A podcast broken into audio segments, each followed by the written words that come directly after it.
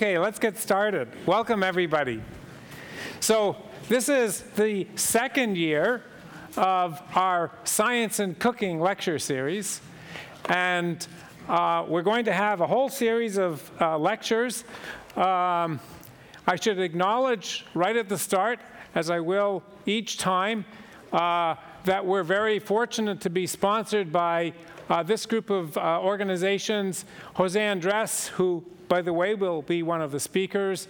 Um, the Alicia Foundation uh, has been integral in uh, helping us uh, both financially with support and intellectually with the uh, class that this uh, lecture series is associated with.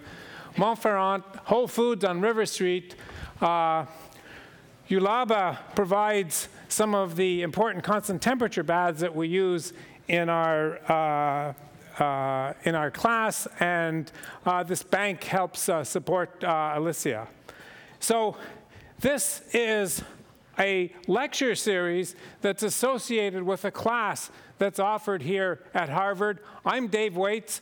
Um, I'm teaching the class. Um, I have very, very able assistance by a large group of people who are working on it. Um, the lectures that we'll be hearing are all associated with one of the lectures of the class. So this class is Science and Cooking from Haute Cuisine to Soft Matter Science. It's really a science class as well as something, a class about cooking. And we do both uh, in the class. So for example, the class today uh, had a review of math that we're going to use a discussion of scientific rigor, and a discussion of the historical context. Now, the public lectures, of which this is the first, are always associated with the class, and this is our way of trying to share some of the renowned chefs and other visitors that we have with the rest of the Harvard community. So we're going to have a series of great chefs and great lectures. Most of the time, the lectures will be on Monday, but we have today's lecture on Tuesday uh, because yesterday because of the holiday yesterday. Um, we're going to do things slightly differently than we did last year. This is a series of lectures associated with the class, and the class is really a science and cooking class. And so we're going to have a little bit more explanation of some of the science that goes along with each of the chefs. I think we're slightly better prepared, so we can do this perhaps a little better than in the mad rush that we did uh, last year. Um, and so we want to try and relate what the chefs have to say to some of the science that we teach in the class. Um, so I should remind you what I reminded the class. This is the second year that we had the class. Last year we had a new class, we had new traditions. And so I expect the same for these public lectures. Every time we see a great dessert, and we'll see many of them uh, today, this is an example of one of the great desserts that was made in the lab. One of the fun things about this course is that we get to eat the lab. so we could eat this lab, but every time we see a great dessert, we clap.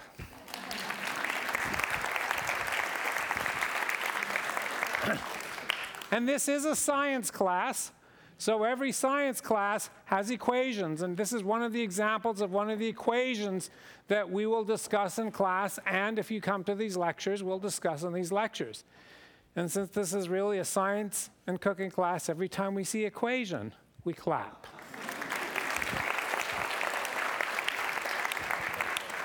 So for somebody like myself who's been trying to teach physics to undergraduates for years and years, I'm very proud of the fact that I can actually get people to clap when they see equations.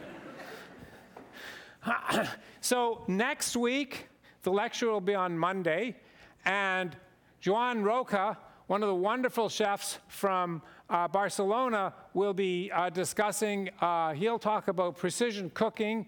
Um, he'll use some of the modern apparatus that people use in kitchens. We'll see a little bit of that uh, today. And so today, without further ado, I'd like to introduce uh, the people who are responsible. First of all, I'd like to introduce Pia Sorensen, who's really helping a lot with the class, and we couldn't do the class without her. So Pia, thank you.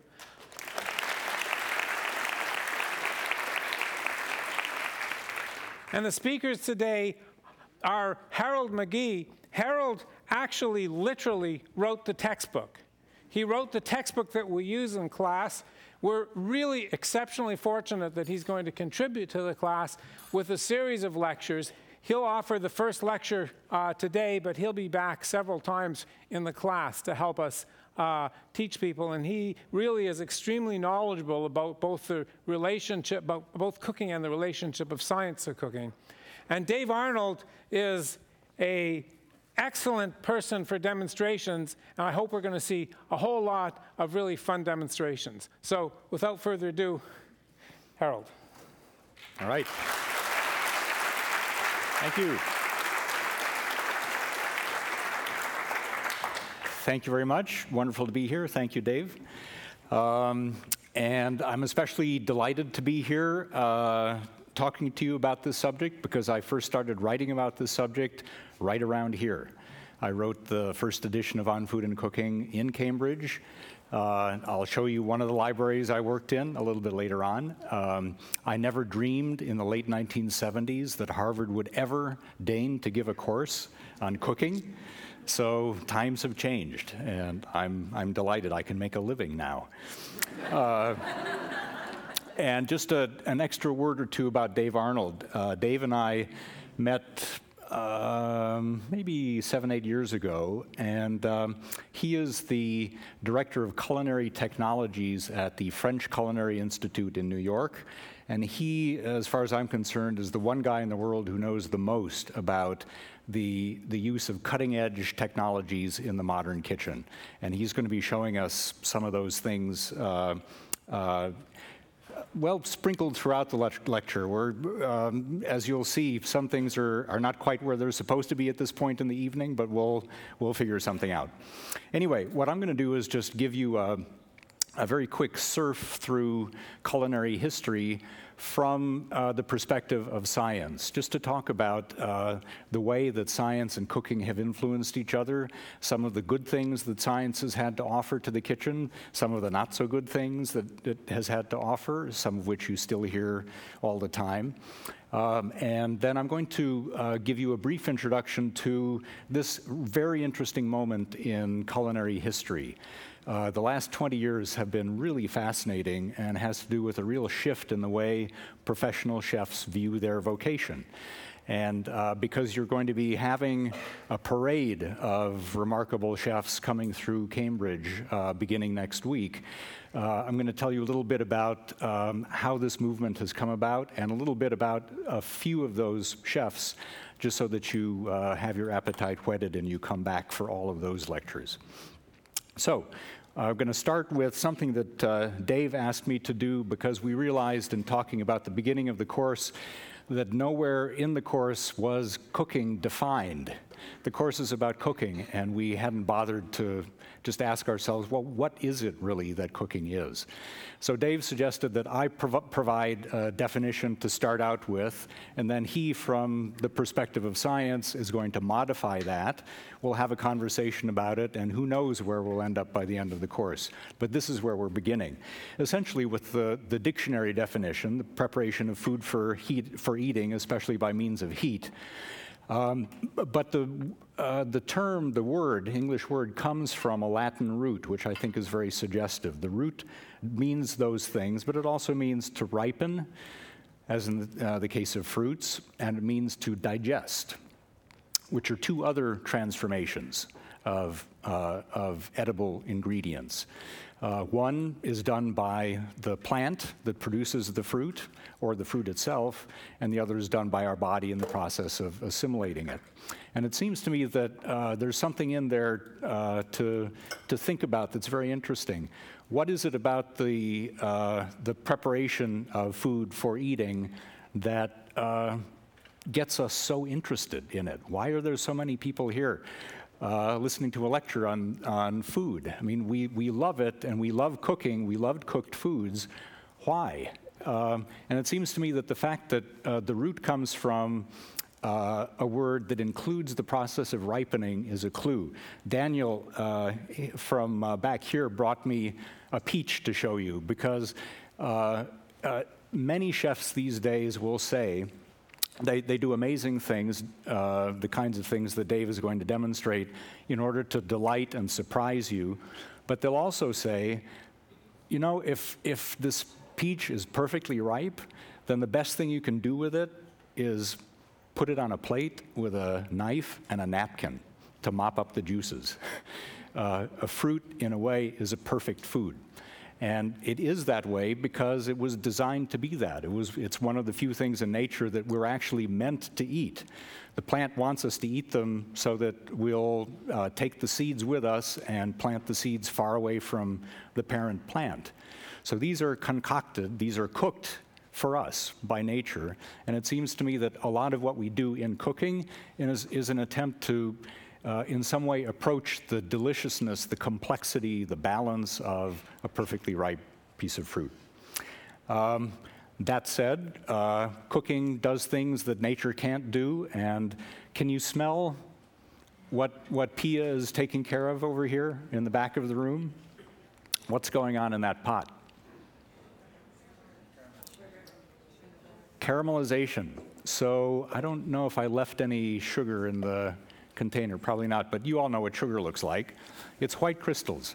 it's, it's, it's a single pure molecule, one molecule. Um, you take that one molecule, you put it in a pot, you add heat, and that one molecule, uh, first of all, the crystals melt and they start to bubble. Uh, the, so the, the physical state changes. Uh, the color changes, and of course, you end up with this amazing aroma, which you can smell a mile away. Uh, so, uh, this to me is also the essence of cooking. It's taking matter and applying human ingenuity and energy to transform it in a way that makes it more interesting. And to me, this is the, the best example of culinary alchemy that you take one molecule, you end up with thousands of molecules that give us this, this uh, room filling aroma. And uh, we're probably getting close to burning it, right, Pia? So we can, we can stop there. okay, good. Okay, um, so a little bit now about uh, the development of cooking and its science. Uh, I went into much more detail this afternoon with the class uh, about different, when it was the, in history, the different kinds of uh, foods appeared, when we figured out how to work with sugar, when we figured out how to make emulsions, when we figured out how to make thickened sauces. All of these things are, are topics that are going to be covered in the course. I'm not going to uh, inflict all of that on you, but just a, a, a couple of examples. Of course, beginning with fire. That's all that was really going on here the application of heat energy to transform matter. And uh, of course, that made cooking possible. Um, Richard Wrangham here at Harvard has advanced the hypothesis that maybe that's also what it what made humanity possible. He's written a book that argues that what uh, allowed Homo erectus to evolve into Homo sapiens was the invention of cooking. Uh, by cooking roots, for example, you can uh, get starches to turn into something that are actually digestible. Pure starch, uh, raw starch, is not digestible cook it, and it is, and you can get all those calories. And we needed calories to develop these big brains. So uh, it's a, a, really interesting um, argument. Uh, lots of pros and cons. People uh, in his field, some of them believe it, some of them don't. Uh, but it's a, a fascinating. Uh, it's going to be fascinating to see how it develops because the question now is, how far back can you find evidence of cooking? At the moment, we're only maybe 100,000 years ago. He's saying it's more like a million years ago. And so it's going to be interesting to see what anthropologists are able to find. Um, uh, just a, a, quick picture uh, snapshot from the Middle Ages. That's a time when people figured out how to make gelatin jellies. Uh, and they went into great detail into uh, uh, how to clarify them uh, and then make them into decorative things for, uh, for the court. But they also were very interested in food as entertainment. And that's something that's come to the fore in the last 20 years or so. Uh, I just want to show you that it's nothing new to use liquid nitrogen and lasers in the kitchen. so this is the, the uh, 15th century, sorry about that, uh, the 15th century uh, version of that kind of showmanship, uh, a recipe for how to make a chicken squawk while it's on the spit. And you notice that it involves um, sulfur and mercury in the chicken. Not such a great idea, probably, but uh, we, so we've, we've learned some chemistry in the meantime, uh, but nothing new about, about using food to, to entertain other people. Uh, and now about some of the contributions that science uh, has really made to, to cooking. And uh, you can go back to uh, the Royal Society at a time when Isaac Newton was a member to find uh, the first instance of that. And so this is a man named Denis Papin. And do you recognize what the, the machine is in that slide? Pressure cooker. So the pressure cooker goes back to the 17th century. And it was developed because uh, at the Royal Society were a number of men who were responsible for developing the, the gas laws, the relationships between pressure and temperature and volume.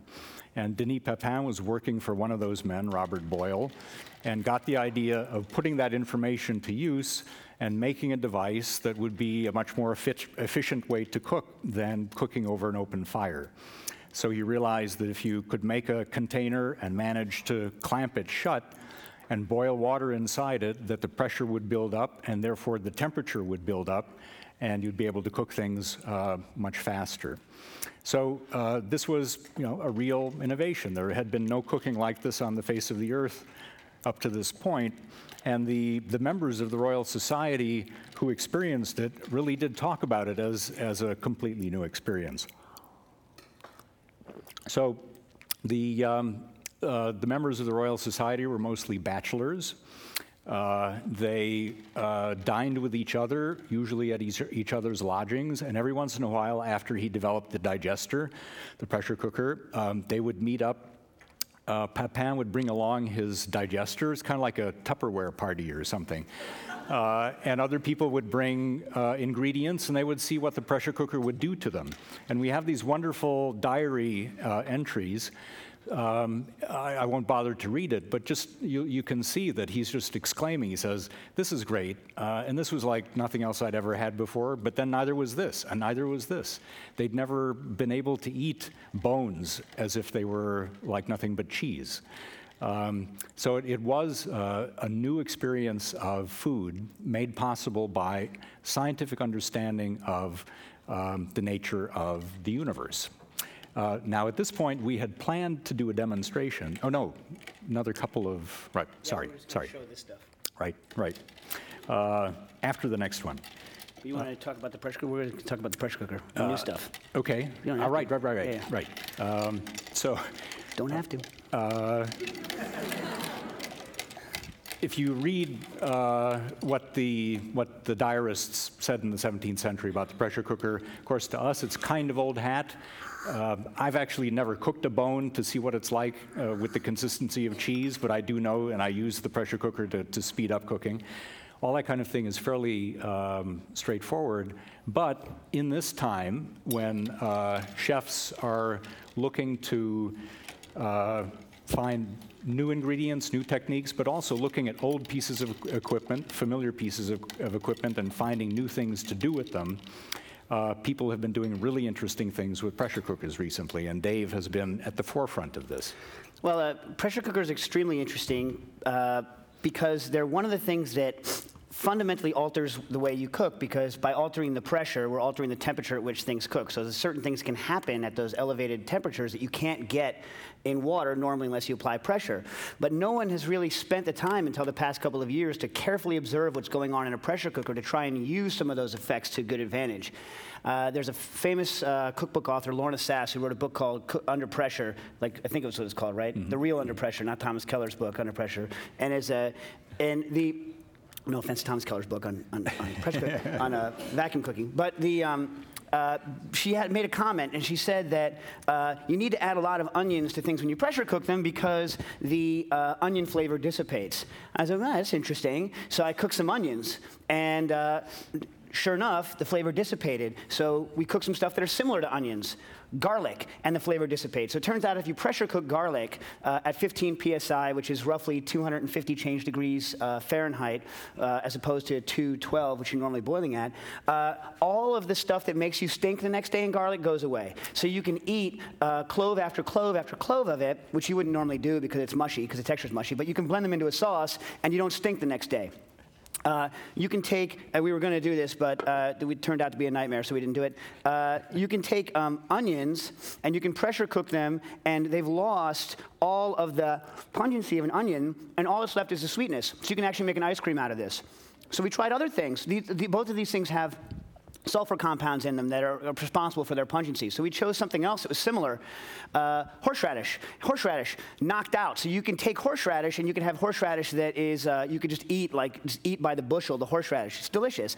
Uh, also, there are things that have sulfur compounds but also get texture modified, like onion, uh, onion seeds, mustard seeds rather. You take mustard seeds and you pressure cook them with vinegar and they puff up like caviar and you can pop them in your mouth. But also, they're pleasant to eat in large quantities as long as you mix some sugar in afterwards. So there's, uh, there's all sorts of new things you can do what like we can also we can speed up Maillard reactions in certain things like eggs. So if you take an egg and you pressure cook an egg for an hour or so, right? Uh, because the egg is alkaline, you can get browning, a Maillard reaction in it that you couldn't possibly get unless you cooked for several days in a normal in normal technique. So there's all sorts of new things you can do with a pressure cooker to modify texture, to modify flavor, if you observe carefully what's going on every time you put something in and out. Here's something you might not have known. How many of you own a pressure cooker out there? Good. Thank God. Now listen, when you make a stock with pressure cooker, I'm not going to go into the ins and outs because it's very complicated, but do this. If you take a made stock, already made stock, put it in a pressure cooker and close it, right, and cook it, it comes out browner than you put it in. Like things happen in the pressure cooker. This is basically like observing those kinds of things and what's going on with the taste, tasting side by side, paying close attention is how you come up with new techniques for a piece of equipment that's been around for a long, long time. You're here.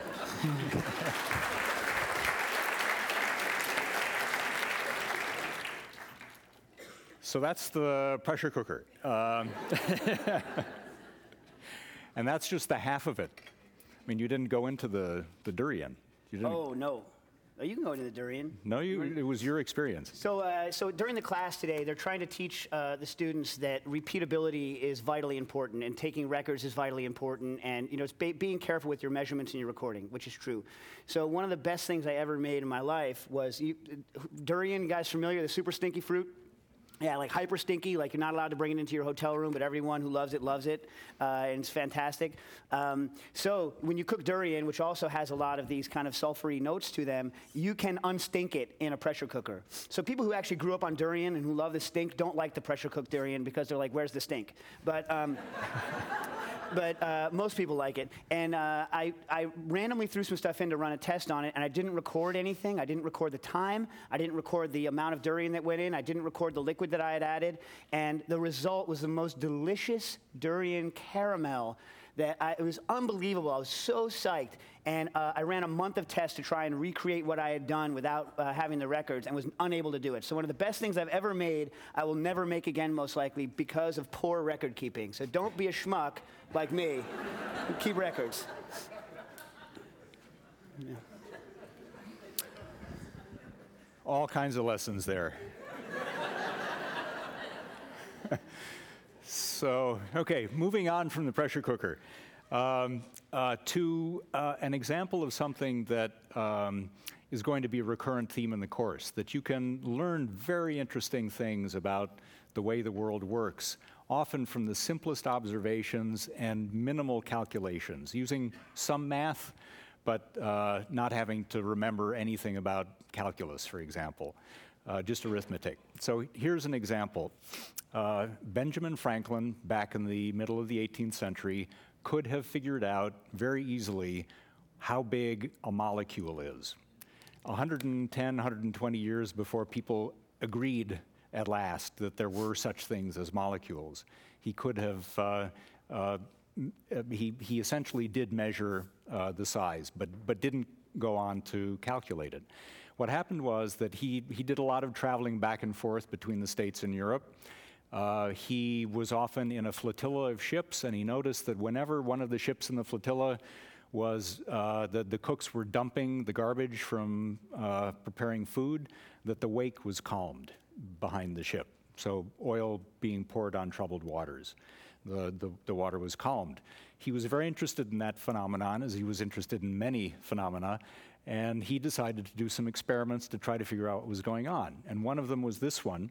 He went to this pond just outside London, Clapham Pond, and he took a teaspoonful of oil on a windy day and put some near shore, uh, just poured it very gently to make sure it would stay on the surface. Of course, oil and water don't mix, oil floats. And so he put, put a little oil, uh, a teaspoon of oil on the water. Uh, the wind then blew it into the middle of the pond, and he observed how big a patch he was able to calm with that teaspoon of oil. And the answer was about half an acre about half the, the pond, which he estimated at an acre. So, uh, and you know, where it stopped, you figure, well, that's where the oil stopped. So there aren't any molecules of oil past that, or there isn't any oil substance past that. So what's left is, uh, is the original vol- volume of oil spread out into as thin a sheet as can possibly be made. And it turns out that uh, that's a really good way to figure out how thick one molecule of oil is. And so we uh, went through the, the calculations.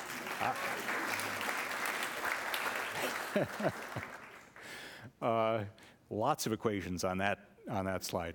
Um, uh, to, to, demonstrate that he could have figured out very easily, just by uh, the, the, simplest of arithmetic, that a molecule would be of oil would be about one nanometer, uh, which is within a factor of 10 of what it really is.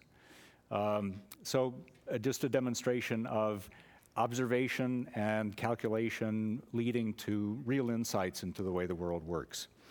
Now, at this point, oh, it's going to work, okay? Well, I don't know. It might work. Okay. So we've got a, a, demonstration that speaks somewhat to the same point that you can, in the kitchen, doing sort of everyday things. This is not every day, but uh, uh, make, making mayonnaise, for example, a similar sort of thing. You can end up uh, with a mass of material and end up dividing it into um, astronomically large numbers of particles, or fibers in this case. Yeah, so we're going to try to make a uh, traditional kind of dragon's beard candy, which is uh, there's actually it's not there's a dragon's beard is what they call it in China. There's uh, one that's from Turkey. There's one from Iran. Uh, they're all fairly similar, and it's basically sugar that's cooked to this texture, and the texture of it is vital. And so since I was disorganized and didn't cook it till too recently, we're on the edge of it not working. But the theory is that I can pull it, and by putting a little bit of cornstarch, in this case mixed with uh, cocoa powder, just add a little flavor uh, as I pull that we can keep the strands separately, and just by dividing it again and again, we can make an ungodly number of strands. Ready? That's what? Two? It's a little okay. stiff. We'll see whether Two. she.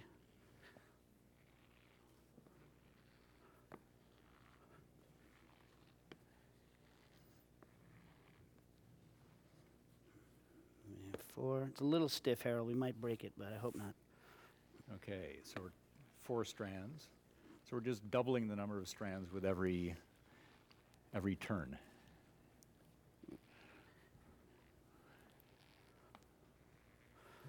So she's a little stiff. Okay, up to eight. Similar kind of thing happens when you make puff pastry.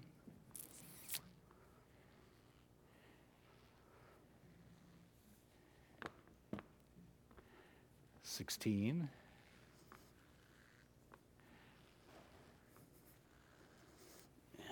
The guys who are good at it, they get the texture exactly right, and it's much faster and more fluid, but they do it every day. I think it's a good trade. Let's see. 32.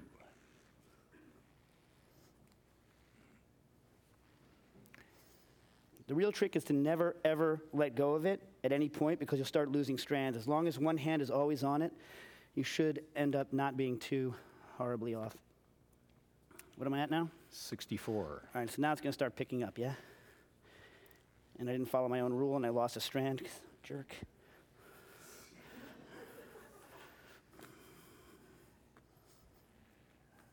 Where are we, Harold? Okay, 128. Any guesses what I'm going to take this guy up to? Ah! 256.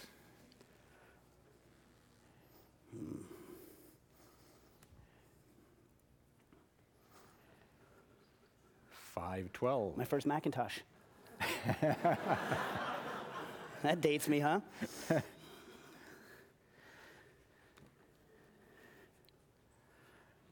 Okay, 1024. So from one strand to a thousand in minute and a half. 2048.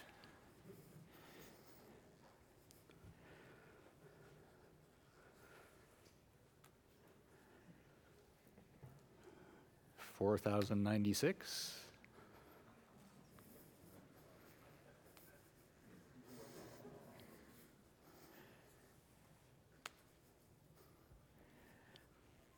Eight thousand one hundred and ninety-two.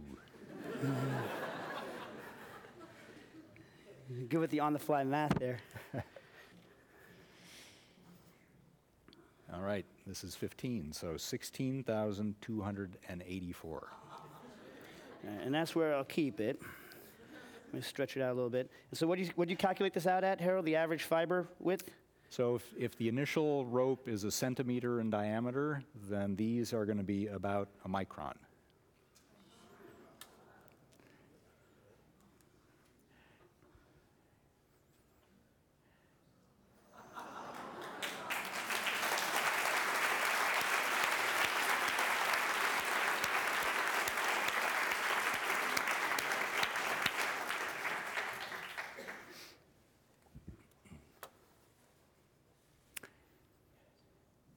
It dry out a little bit before I serve it so that it, uh, Yeah. it separates out Okay. better.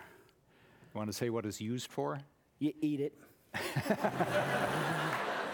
uh, no, uh, they typically, uh, typically it would be done with an, uh, an unflavored coating on the outside, and they would wrap something like chopped peanuts in it. Uh, the chocolate's good. My actual favorite is uh, is uh, vinegar powder with uh, vinegar powder and mustard powder and, and a little bit of cornstarch mixed, and then with peanuts wrapped in the inside. is incredibly delicious. But I didn't, I didn't order all the stuff because I'm disorganized. Sorry. All right, so astronomical numbers and, and tiny sizes from big things. It's uh, amazing trans- transformations take place in the kitchen. Um, okay, uh, another example of science making a real contribution to the kitchen. Unfortunately, this one was forgotten until about 20 years ago. Um, Benjamin Thompson, Count Rumford, uh, a New Englander, uh, during colonial times, he made the mistake of choosing the wrong side in the Revolutionary War, and so he spent most of his career in Europe. Um, but he did some amazing things. He, he, I think he deserves to be remembered uh, as much as Benjamin Franklin uh, for his contributions to our understanding of things. One of the things he was interested in was heat, and he, for example, uh, was the first uh, person I'm aware of to describe uh, heat transfer by convection in liquids because he wanted to know why he kept burning his mouth on hot soup. Uh, so he was that kind of curious character. He, uh, he was very interested in energy saving modes of cooking. And so the machine up there was designed originally to dry potatoes. Uh, uh, one day he decided uh, that he would try cooking meat in his potato dryer just to see what would happen. Uh, the potato dryer works, I mean, you don't want to cook the potatoes, you just want to dry them. So it was probably operating at 140, 150, 160 degrees Fahrenheit. And he just decided one day to put a leg of mutton into his potato dryer and see if he could cook it. And he left it in there for several hours, checked on it. It seemed as though it was still pretty much raw, so he decided that experiment was a failure, closed it, went, uh, locked up his workshop for the day and went home, and then came back the next morning, and there had been enough residual heat in the uh, potato dryer that he said when he, when he opened the door to his workshop, he was greeted th- with this amazing aroma. He then checked the uh, potato dryer and he said the leg of mutton in there was the best he'd ever eaten. Uh, so he discovered the principle of low temperature meat cooking in 17 or 18, 1800 or so, something that was only uh, discovered by chefs maybe 10, 10 or 15 years ago.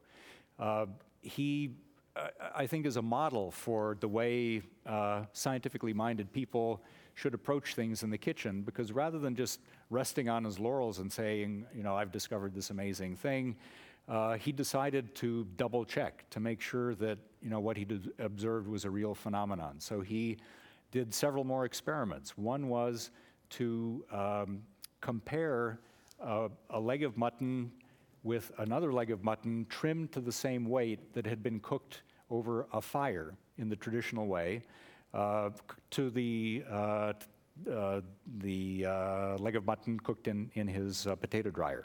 So, two legs of mutton cooked two different ways. He weighed them before and after.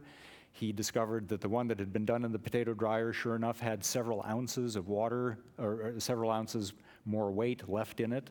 Uh, compared to the one done over the fire. And then he did what I think is the first taste test in history. So he uh, threw a party and he put one leg of mutton at one end of the room and the other leg of mutton at the other end of the room. And at the end of the party, he weighed what was left. and he reports that there was pretty much nothing left of the leg of mutton done in the dryer and lots left over from the one done over the fire.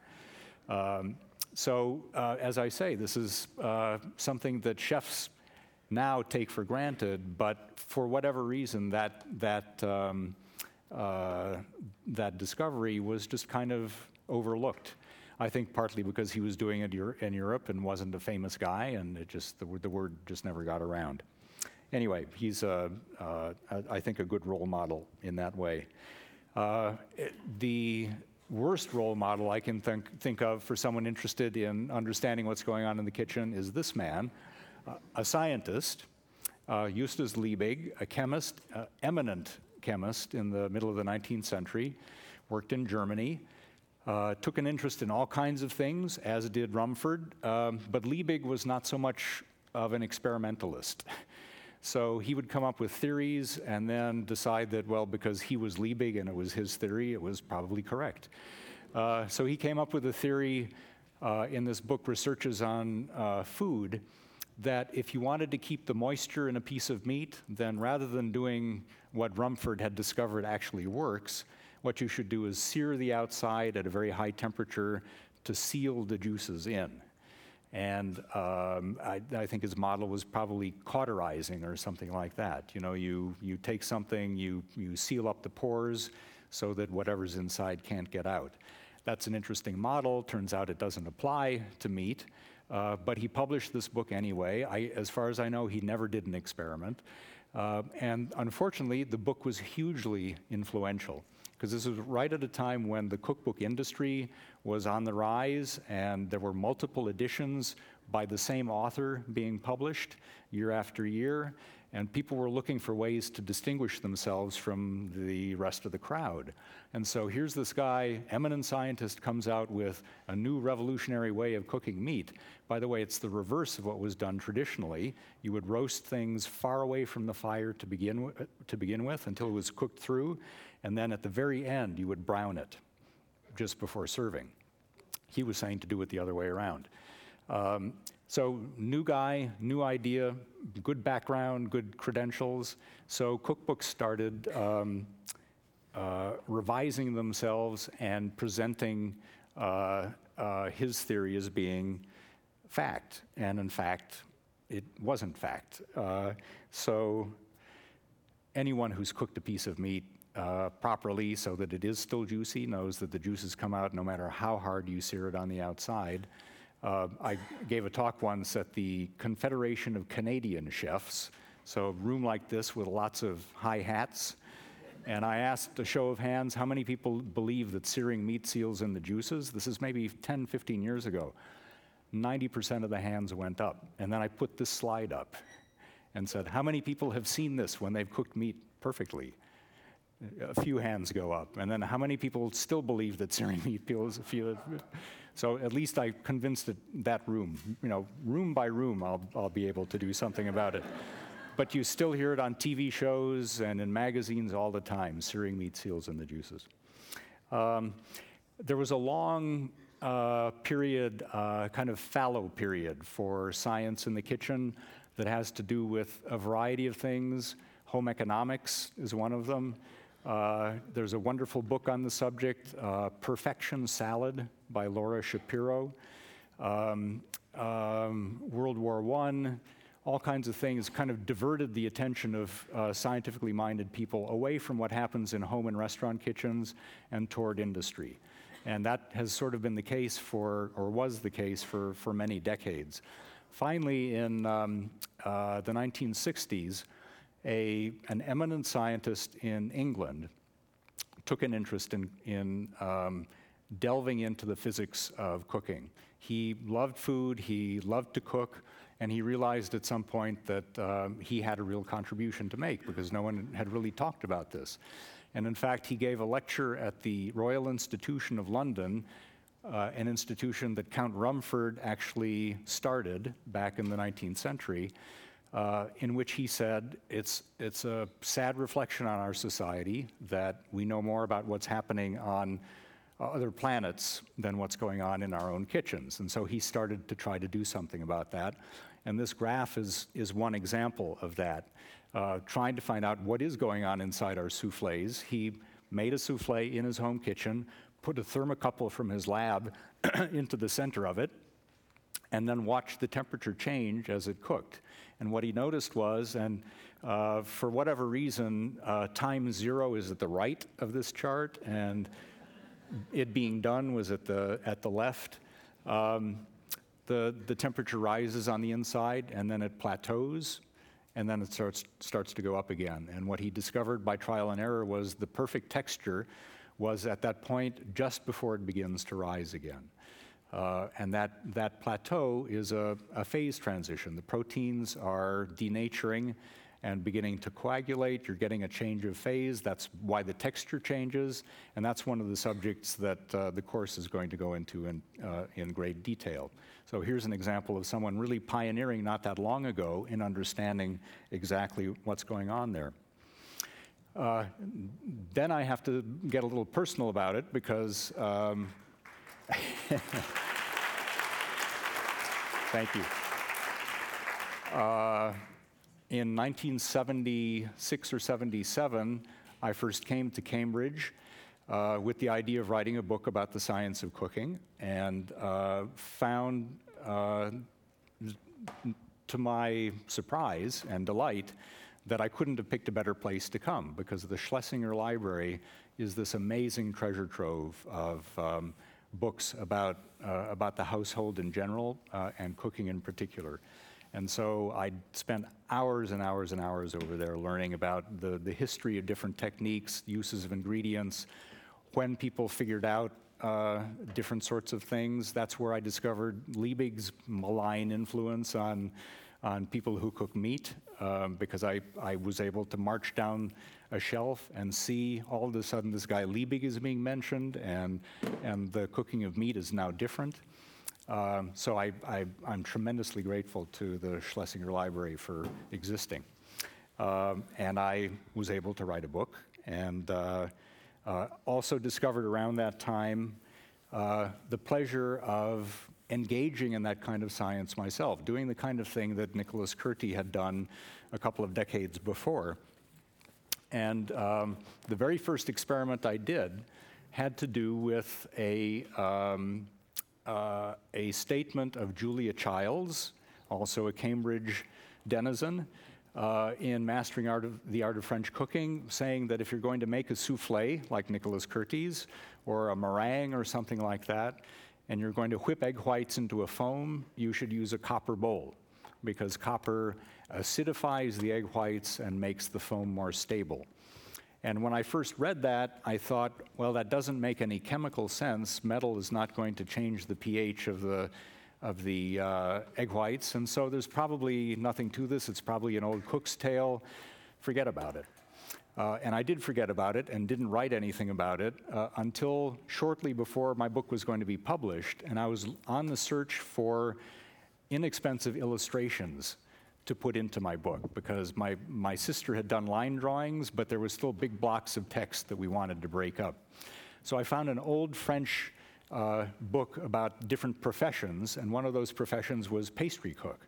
And there was a, a plate uh, in, in that book showing a pastry kitchen, and in that kitchen, a young boy whipping like this. Uh, the plate had a key, and the key said that the uh, figure in, under number eight was whipping egg whites to make biscuits in a copper bowl. So I thought, well, if, if it's being said in 1770 and Julia Child is saying it in 1970, maybe I should take a look after all.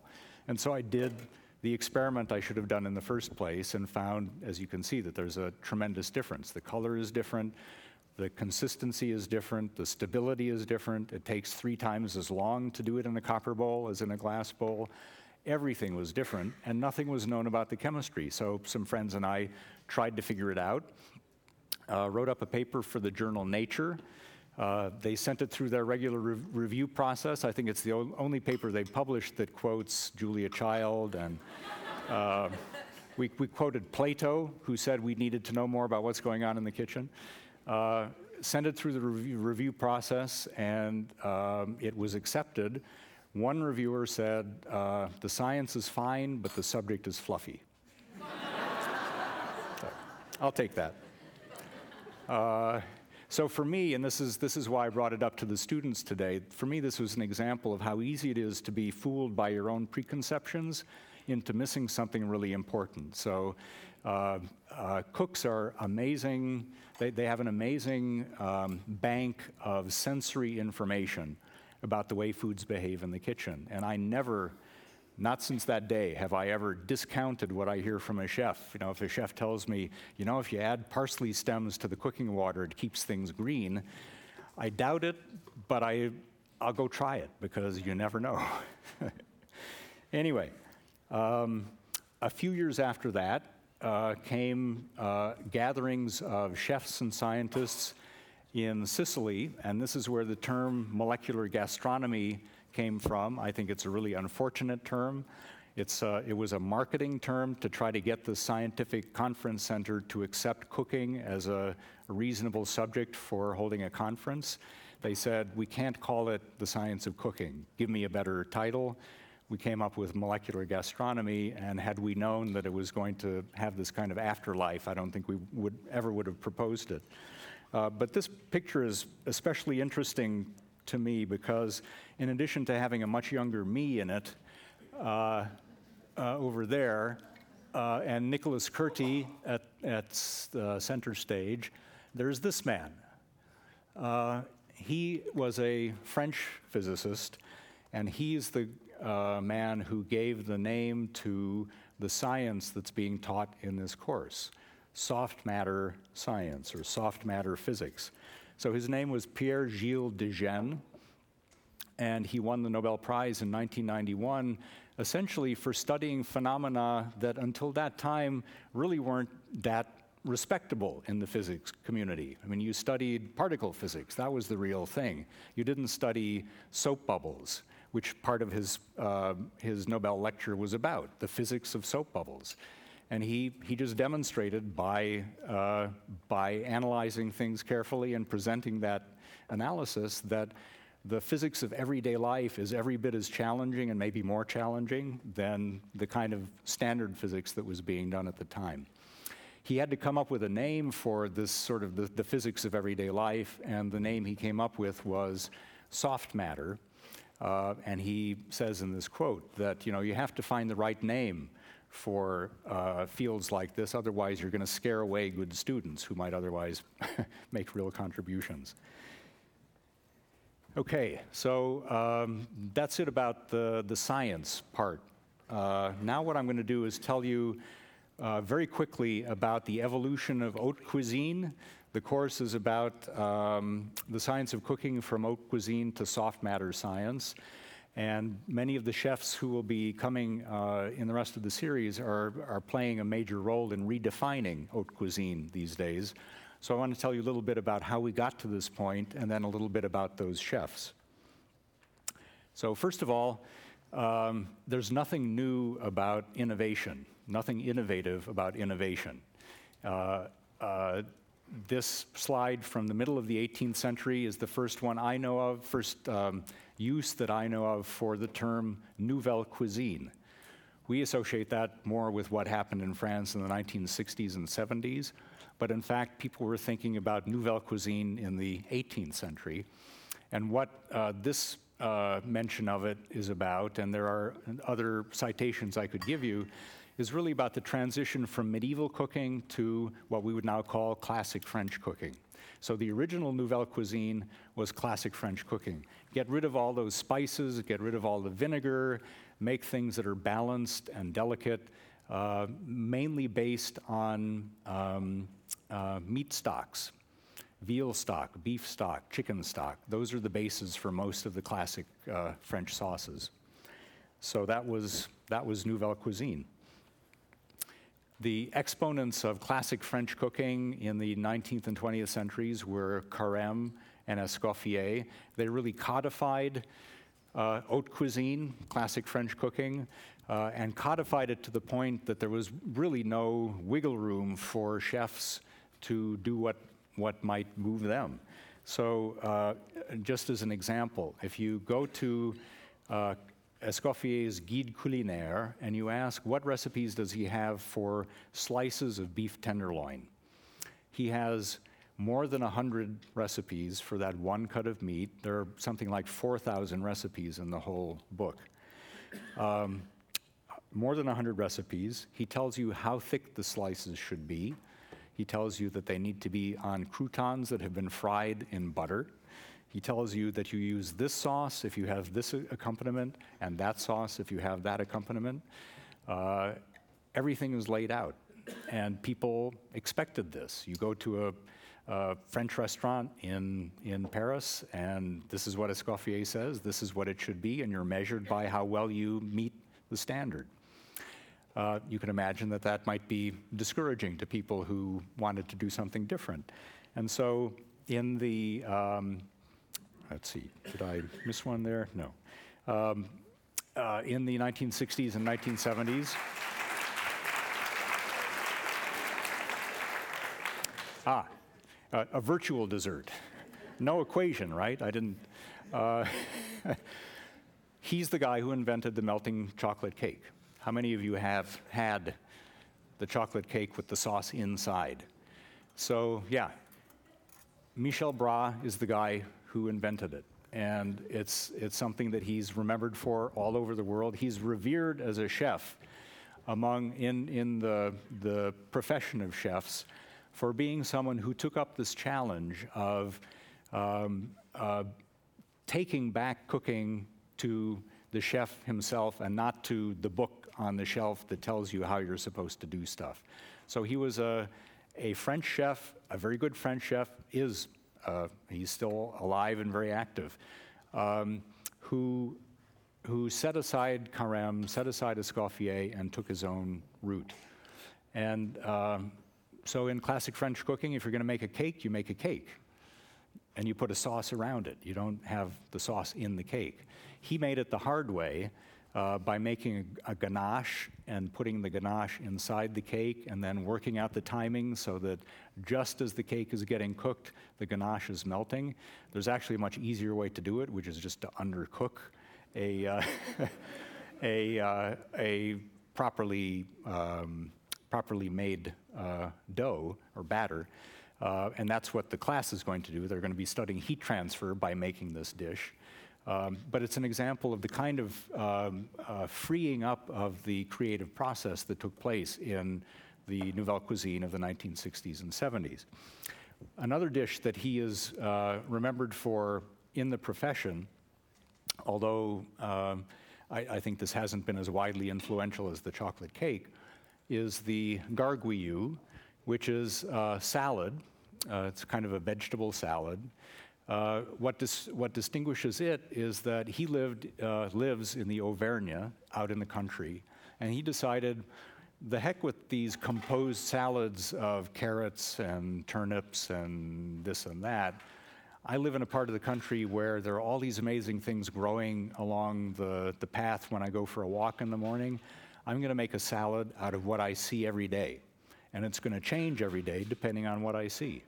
And so he made this dish. Gargouillou means essentially just mixture. It's a, a local dialect term. And it's, uh, it's, you know, the salad as the chef wants to make it based on what he's got available on that particular day. Again, that doesn't sound terrifically innovative to us on the other side of it, but it was a revolution uh, at the time and uh, made a tremendous, uh, had a tremendous impact on the thinking of other chefs in the world.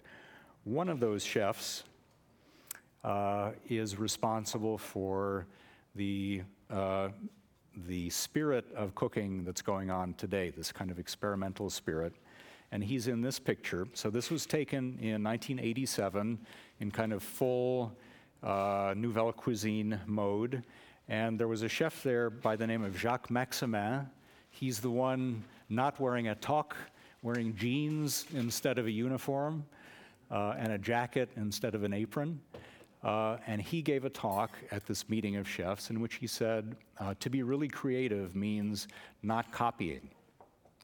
Again, doesn't sound like a remarkable uh, um, aphorism, but it really struck a chord with this guy, uh, whose name is Ferran Adrià, and who um, has said ever since that that was sort of the moment that he fell off the donkey and uh, it changed his life. He said, okay, uh, I'm going to take that seriously. I'm going to I'm going to really not copy. I'm even going to try not to copy myself.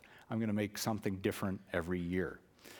And what that did for the profession of chefs was to uh, allow them to step back and say, we have all these wonderful traditions, and it's wonderful to be a French chef or a Spanish chef, uh, but this is a different world now. We, we can get any ingredient from anywhere in the world. We are understanding more and more about the basic principles involved in cooking. Uh, we can use techniques from Asia. We can uh, do anything. So why not explore all these possibilities and see what we can do that hasn't been done before?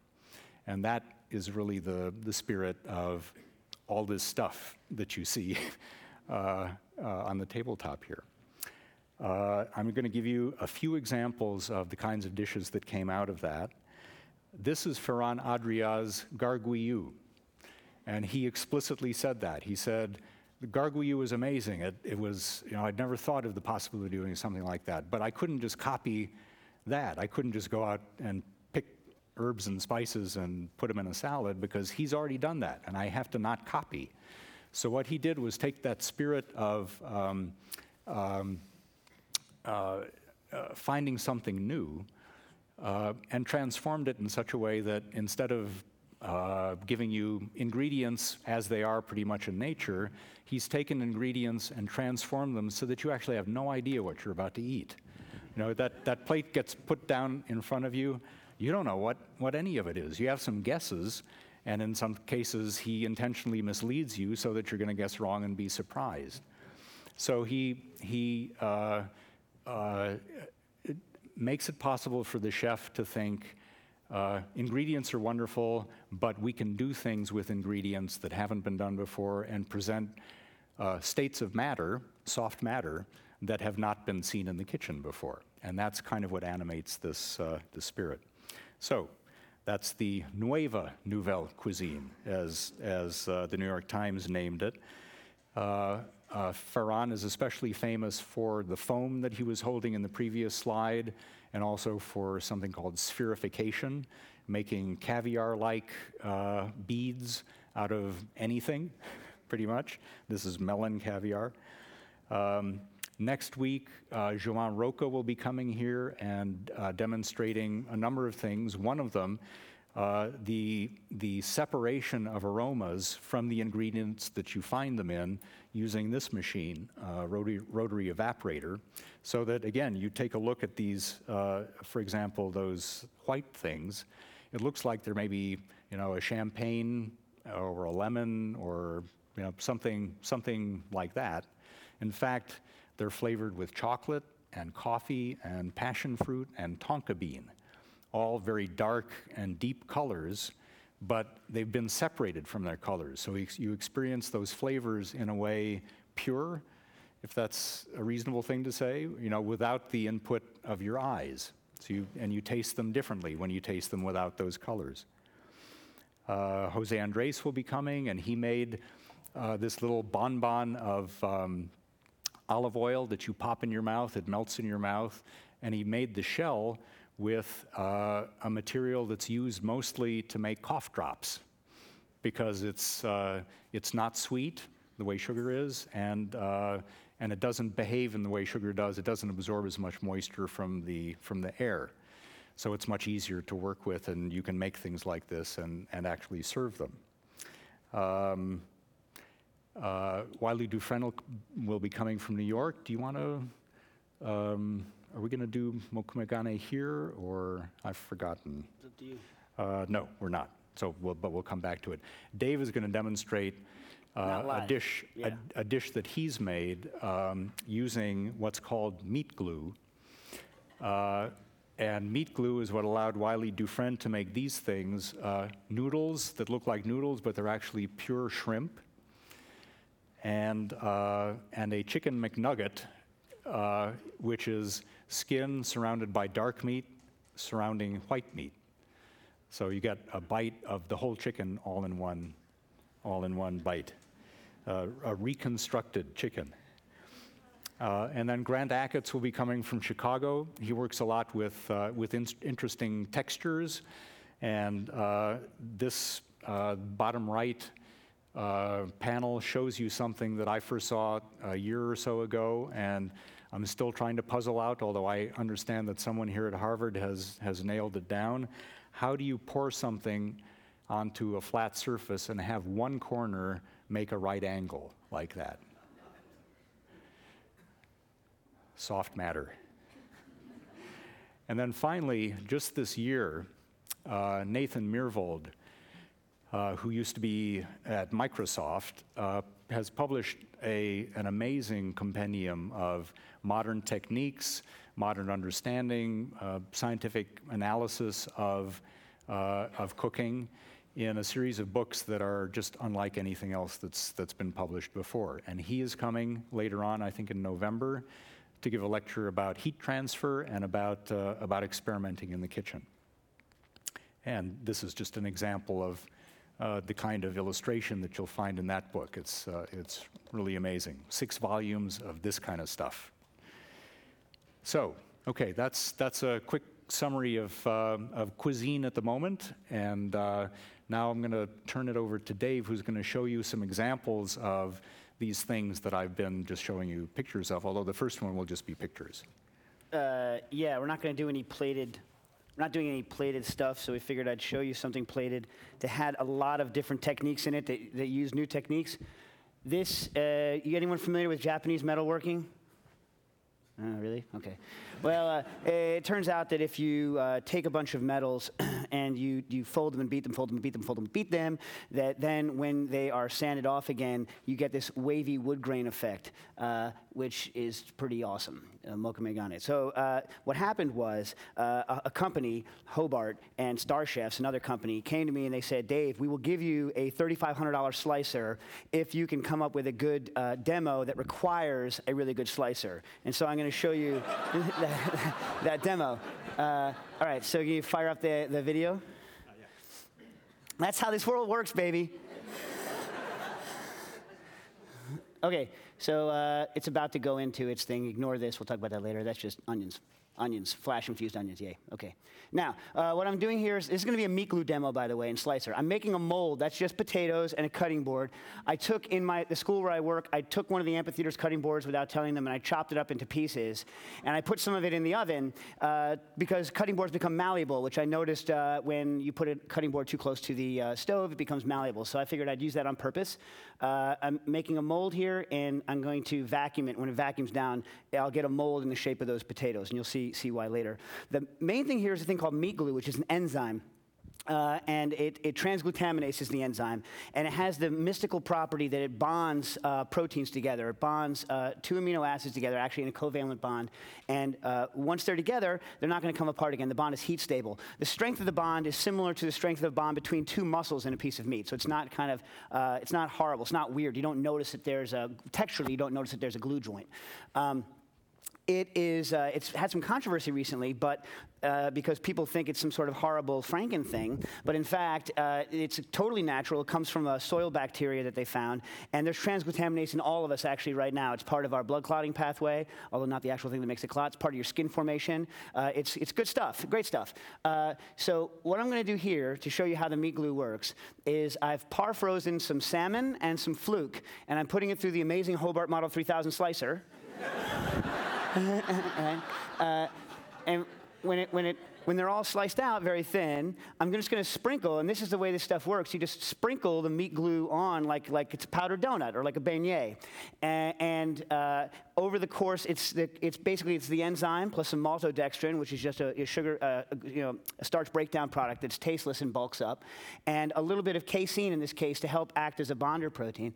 And you put it together like this, and you layer it. What the heck? Can you fast forward to where we were? I did this during the morning too. I'm horrible with this pointer. I need a separate laser pointer. No, it's like, yeah, no, that's, yeah. oh, thanks. Oh, this is the blue one? Oh, the green one. Green? Uh, oh, yeah, he needs this anyway. Can you move it forward? That's a fake thing because I stole it from the Star Starchef's website. There you go. Yeah, yeah, yeah. The little bar. Yeah, yeah, take it, take it. Like, no, like, over half. Yeah, more. Yeah, yeah, yeah, more. More. Yeah, yeah, more. Come on, come on. More. Anyway, while he's getting that, I'll tell you about meat glue. Uh, so meat glue, uh, what you do is, is you put it together, and the reaction takes about uh, four hours uh, in the fridge to, to, to work. Um, when Wylie's doing it, you saw the, the shrimp noodles. I'll talk a little bit about those. Since is he going to do that? He's not going to do that actually for the public lecture, right?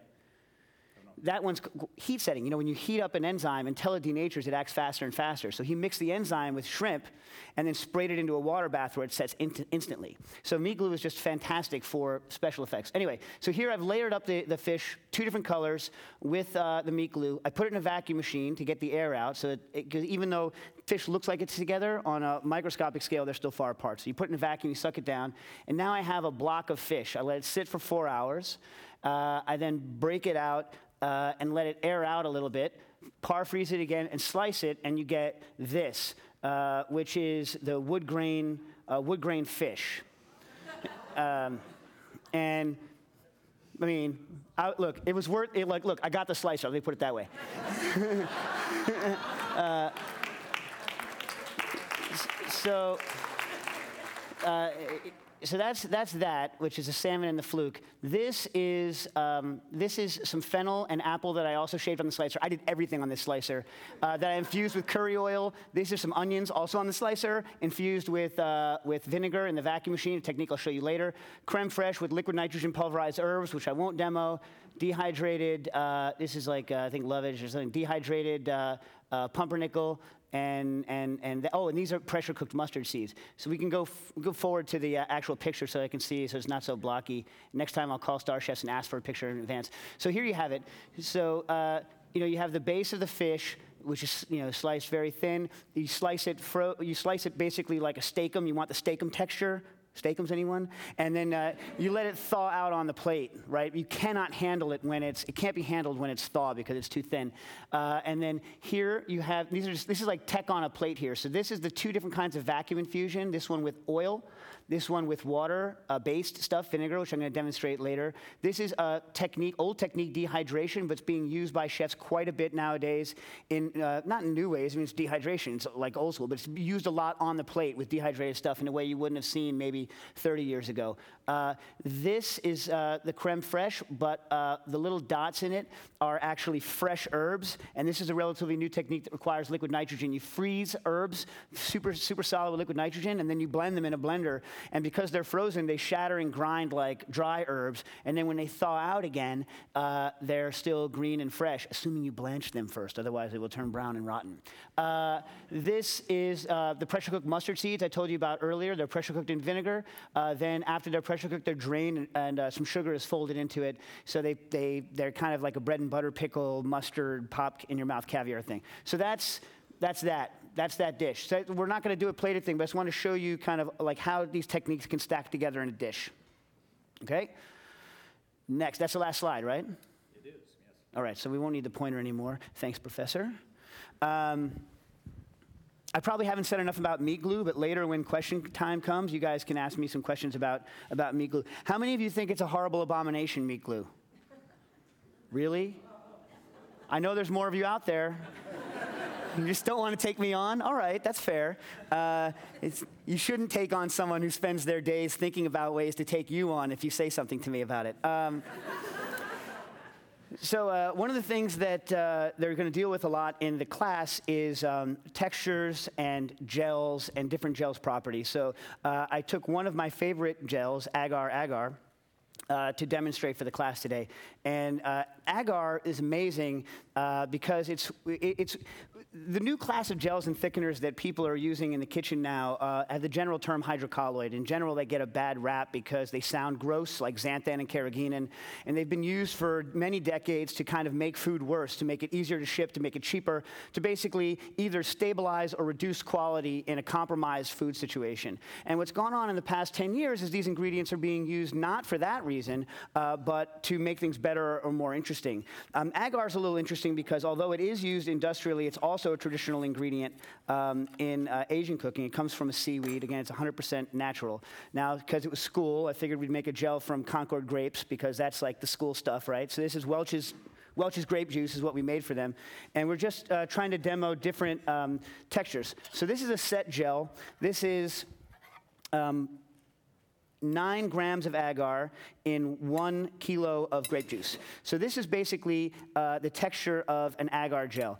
Agar gel is very firm. Uh, it's, it's, it's elastic in that it doesn't, uh, it doesn't stay deformed, it bounces back. But it's also extremely brittle. When you cut it, you see it cuts very well and it shears very well because it's very brittle, right? So this is an agar gel. Now, Another interesting property about agar, you notice when I cut it, it doesn't, it doesn't go back together, and it never will. Once I break the gel, it's broken. But if you break the gel extremely violently by putting it in a blender, we make an entire new category of, uh, of material. And this is one that chefs use now all the time. This is an extremely popular um, thing that we call a fluid gel. What do you call it in the science biz, professor? The fluid gel? Microgel? Microgel. All right. In the kitchen, fluid gel. In the class, microgel. This blender may or may not break.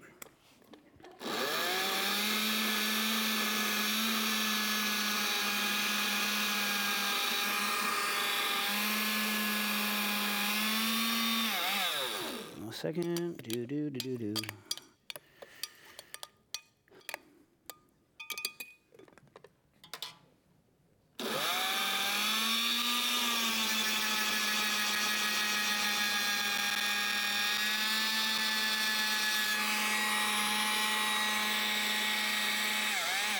This morning I made a horrible mess. The blender leaked everywhere. It was awesome. Okay, so you have a solid gel here, and then once you blend it, what you have is a bunch of particles, right, of gel that we've broken up, basically in a fluid, and it is a fluid gel. So you can plate this thing like a puree, even though once you put it in your mouth, it goes back to basically being the viscosity of a juice. So a fluid gel is something that has, uh, when it's not, when it has no force being put on it, has the properties of a gel. But once you apply shear, once you move it, stir it, put it in your mouth, it then takes on the properties of a fluid. This is a thick fluid gel that's used by, as a puree, and this is one of the main ways we use fluid gels. The other way that we use fluid gels is uh, making them very thin, and that's used for suspension. Anyone remember Orbitz, the drink Orbitz. That's a fluid gel. Uh, other like uh, you know famous fluid gels. Uh, Wylie's fried mayonnaise, which I'm sure he might talk about when he comes. But there's lots of applications for fluid gels uh, in the kitchen. I'm going to show you one more uh, because uh, we were supposed to be talking about foams a little bit. This fluid gel can now be foamed in an ISI thing. ISI, these things, whipped cream makers. How many of you have one of these whipped cream makers? That's it? You should go buy one for a couple of reasons. Uh, one, you can make whipped cream, which is incredibly delicious. It, it is still the best, I think the oldest and best of those kind of foams, right? I mean, whipped cream's pretty, it's good. Um, all right. Um, this is just a foamed, this is just a foamed fluid gel. When you foam a fluid gel, remember it's a fluid gel. It doesn't flow to the top of the thing, so before you hit it, you have to like go like this. Do not make the mistake of doing that if you've already uh, sprayed it once, and don't hold your hand over it because you're going to spray grape jelly all over the camera. Oops, ah, I didn't screw this on enough. Uh, but anyway, so if you, I didn't. I might not have put enough in. Now I'm going to actually spray the camera, just like I was joking about. Awesome. Uh, yeah. I didn't put I didn't put enough in. But you can see basically you foam it, and what happens when you foam it is the fluid gel uh, base, is, is thin enough to come out of the nozzle, but once it comes out and there's no more shear being applied, it holds itself as a foam. Uh, this can also be used to stabilize uh, whipped creams, which is typically how I would use it in a kitchen. So this is three ways to use a very simple hydrocolloid. This hydrocolloid can also be used to do spherification. I don't do that, but you can do that. Um, but here's my favorite thing to do with agar. Agar can also be used to clarify. And this is nine grams in a liter. This is two grams in a liter. This is lime juice set with two grams in a liter. And this is very loose gel. Can you see that? No. Uh, okay. Uh, no. Uh, let me see. Can. Uh, all right. So this is a very, very weak gel. So what we're going to do, instead of violently breaking it up like we did in the blender, I'm just going to take a whisk. One of the interesting properties of agar is that it is extremely, extremely porous. It bleeds liquids out. And in fact, one of the old ways of purifying agar was to set uh, gels with agar and then uh, let it freeze and thaw and let the water drip out of it. Okay? So you see, we've broken it into kind of curds and whey, and the liquid that's being held loosely by the agar gel now is weeping out of all the places where we've broken it. Which means we can use it to clarify. Do, do, do, do. Let's see. We put cheesecloth around it so it wouldn't look like we were putting it directly through a towel. Did it work? All right. Let me see. Can you see that it's water clear? Now, oh, you can't? I can't see either. Damn. Right. I'll put it into a glass. How about that? Uh, when you champagne glass, there's a champagne glass.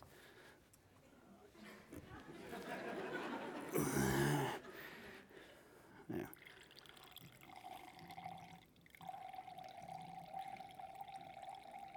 Dead clear lime juice and still with the fra- flavor of fresh lime juice. If you were going to clarify something that could last, you could use freeze thaw clarification, which has been around for, for several years. But if you need to clarify right now, because lime juice that's two days old is what?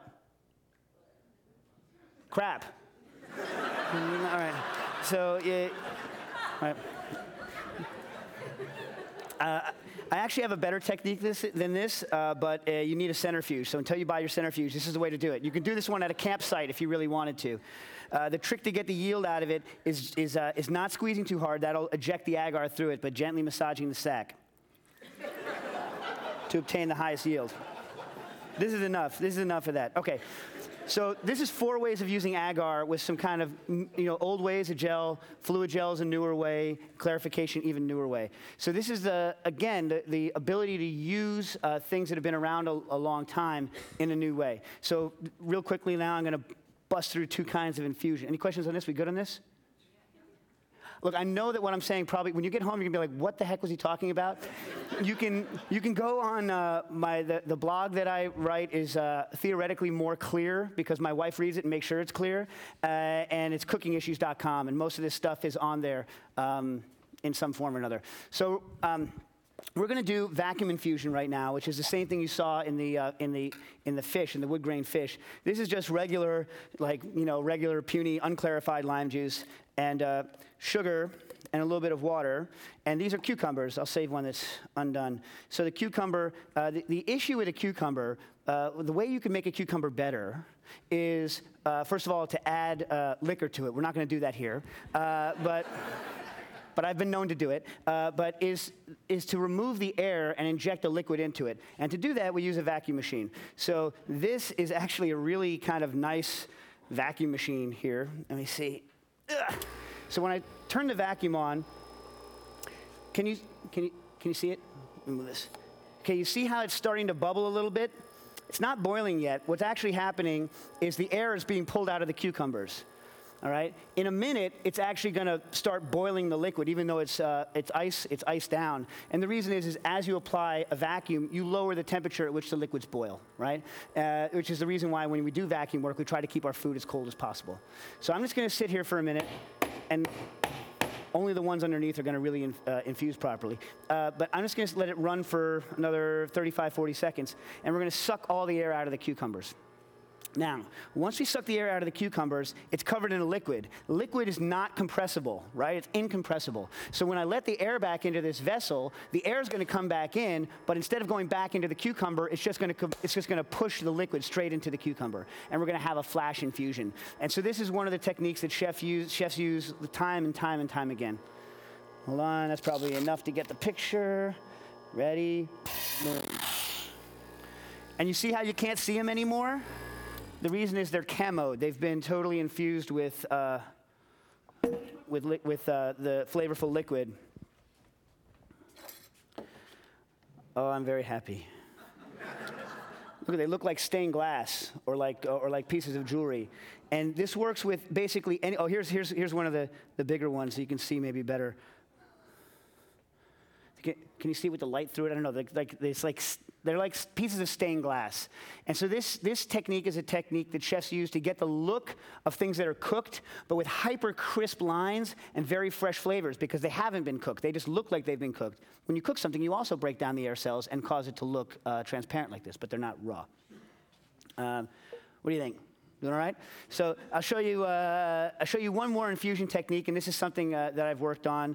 Um, unfortunately, we don't have enough to make liquor for everyone, but this is a rapid. In, this is a rapid infusion technique using uh, pressure. So it's the opposite kind of, or an analog to what goes on in a vacuum. In a vacuum, we remove pressure, suck the air out, and then use a little bit of pressure to push it back in. Here, I'm going to use a higher pressure to force a liquid in under force and then suck it back out again by, re- by removing that pressure. So it's the exact opposite of what's going on in a vacuum.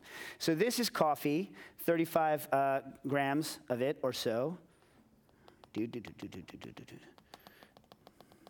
Then this, this technique is covered in excruciating detail on, uh, on the blog. Just look up, I don't know, I think the, the post title is Infusion uh, Profusion or something like that. I always come up with dumb titles. Okay, so that's uh, 35 grams of coffee, 500 grams of uh, only the best Smirnoff's vodka, the best $12 you can spend.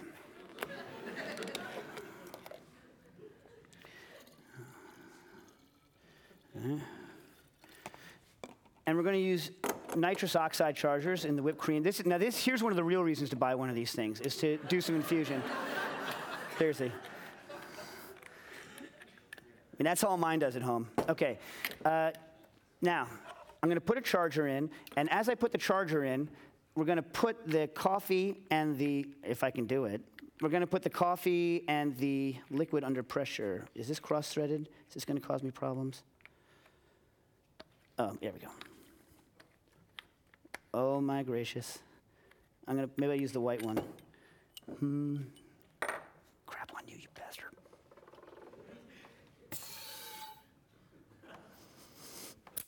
Shake it. That's a first. I've never had to do that in a demo before. I'm gonna put the second one in.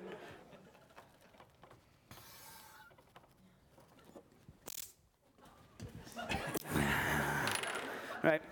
Now I'm going to agitate it. And what's happening under the pressure, and I don't think I'm getting the full thing in. Should I, like, did it feel like I got the full thing in?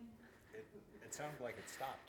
Okay, okay. So what's happening now under pressure is the liquor is being forced into the coffee because the coffee is porous. Hint, this works only on porous things, right?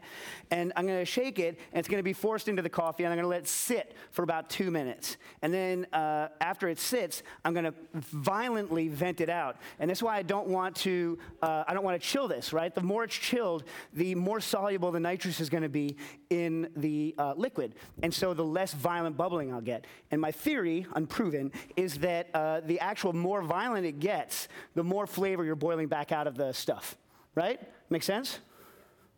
I haven't been, no one's ever come up and said I'm wrong in any sort of way that makes sense to me, although I'm willing to be proven, proven wrong. Uh, has it been two minutes yet? okay. What? Have something to drink. Right, right, right. I'm terrible, terrible at, at calming down. Okay, so uh, while we're doing that, uh, maybe I'll start uh, on the uh, other, the other drink. Do we have time to do this second one real quick? Yes. Okay, so I'm going to talk a little bit about carbonation. Now, uh, how many of you out there own a some form of carbonation rig, SodaStream, blah, blah, blah? Good, good, good, good. How many of you own a 20 or 5 pound CO2 tank? All right, that's the way to go. That's the cheap way to go. No offense to the SodaStream. A 20 pound CO2 tank will carbonate uh, two to 400 gallons of product. okay? So it really is economical in the long run and fits underneath a standard counter. so you know. Uh, but you can carbonate in one of these. Um, it's just the problem is it's very, very wasteful. Uh, now, when I did nitrous, I used nitrous oxide here um, and the reason it's used in whipped cream is that nitrous doesn't have the prickly sensation in your uh, mouth that CO2 does. So when we don't want to have a prickly sensation, we use nitrous. And that's why I use it here. I don't want any residual carbonation taste in my liquor, right? If you want carbonation, obviously, you're going to use CO2. Now, uh, the reason I clarified the lime juice, right, is so that I could, act, I could do a good job of carbonating. If you were to take regular lime juice like this and uh, carbonate with it, it would spray everywhere when you're trying to carbonate, especially if you were trying to get something really bubbly, like a gin and tonic, for instance. Um, so in order to get really high carbonation, you need to do clarification. That's why I spent many years and many thousands of dollars trying to uh, work on uh, clarifying things. Uh, so anyway, so let's, let's, uh, let's carbonate something. Is this lime juice? Yeah? Yeah. Let's see how she tastes. Yeah. Uh, another good thing about, to remember about carbonation is if you're going to carbonate liquor, which I highly recommend, you need to um, add more bubbles, more pressure, more CO2 than you would if you were carbonating uh, a regular liquid. And the reason, water, I mean, and the reason for this is that uh, CO2 is more soluble in uh, alcohol than it is in water. And so to have the, the sensation isn't because the stuff is soluble. The sensation is because the CO2 is coming out of solution onto your tongue. So you need to put more CO2 into alcohol to have the same level of bubbliness than you would in, uh, in water. So the higher, so for instance, if you're going to force carbonate wines, uh, you're going to carbonate at one pressure, roughly uh, 30 to 35 psi. Uh, if you're going to do sake, you're going to go about 5 psi higher. Mixed drinks, we tend to rock around 40 psi at uh, zero. It's also temperature dependent. Everything's everything dependent. Temperature dependent, you know, pressure dependent. Okay. I'm going to do gin and lime juice. I didn't bring my quinine with me. I, I just, I didn't, I, look, I didn't feel like bringing a bitter uh, powdered substance back from Colombia where I just did my last demo. it, just, it just seemed like a really, really bad idea.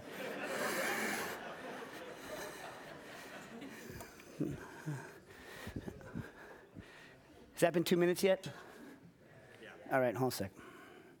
I'll make this and then I'll ice it down and carbonate it after I show you this thing. See how this tastes. I'm only making one. The other thing about um, carbonation is that people are used to drinking carbonated beverages that are fairly low in alcohol, and carbonation uh, increases the rate of alcohol delivery to your body.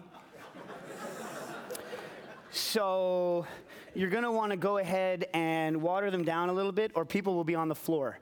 Uh, which which uh, which I've which I've done. Have you ever had? I've once carbonated um, bottle strength gin and tonics, and it was just. It was absurd. I actually redistilled the gin to get it bo- above bottle strength, so that when I added the lime and the uh, and the and the tonic and all that, and the sugar, it would come back to bottle strength. And it was only tasted good at exactly minus 18 C. Anything else, no good. Uh, and it was just a horrible drunken thing. Okay, ready to vent. Always put something over the thing because it's going to make a mess. Vent violently. Nice.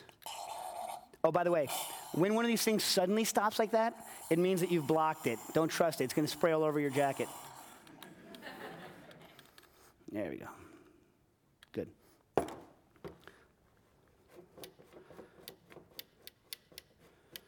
Okay. Coffee. So this is cold coffee done extremely quickly. Uh, it's look learning about how to infuse things rapidly is is so interesting to me because what flavors you pull out of a product are dependent on time and temperature and pressure. So you can extract different products from something depending on how they're how they're extracted. So very short extractions on things like cocoa nibs tend to not favor the bitterness in them, and so you tend to get more of the chocolate notes and less of the bitterness. So you can do low sugar uh, low sugar things. So I don't think that these kind of infusion techniques are better or like old sto- style long infusions or this. It's not a better or worse. They're just different. You know what I mean? It's a matter of uh, choosing whatever works best for the application. Where am I going to put this? We don't need this anymore, right? All right. That's a horrible waste. Okay, so I'm going to make a quick drink with this, and then we're going to carbonate, make a quick drink, and then questions and out. Yes? Yes? I normally hate creamy drinks, but this one's okay. It's, it's one, of, uh, one of milk, one of cream, two of booze. I did this one for the, uh, the Colombians, and they dug it because, you know, coffee. Uh, come on, really? Mm, mm,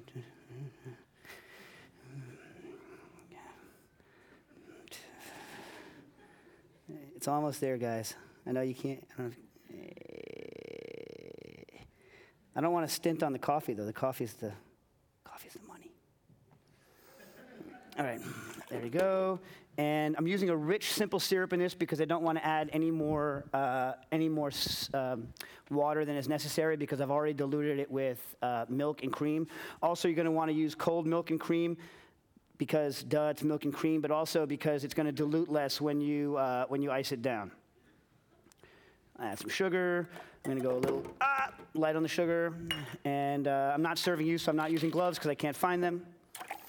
I could sit here and talk for like a couple of hours just on the ice and the shaking and whether or not it makes a difference. So if any of you guys are bartenders, we can come up and argue about it later, all right?